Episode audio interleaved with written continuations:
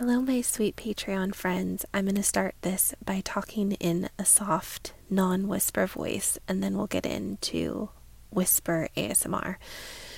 But I wanted to respond to some comments I've been getting asking for longer ASMR audio recordings. And I do want to say that I have a Patreon where I have been recording much more longer, is that even correct grammar? longer ASMRs on topics that I think will really help your soul and your spirit. I did a super long ASMR over there on COVID 19 and how to, to deal with that. I've done ASMR recordings on like meditations and just all kinds of stuff. So, um, if you want to join that community on Patreon, I really highly suggest it because I put a lot of thought and length into those recordings that are going up over there. So, you can get to that by going to the website bit, like B I T bit dot lee ly backslash Sheila Jane, and my name is S H E I L A. So yeah, if you want to hang out with me and get some more exclusive um, ASMR content, plus I have an option over there where if you give me your name, um, I will record an ASMR recording like customized for you. So that's an option over there as well. So Love my Patreon family. Grateful for them, and let's get into it.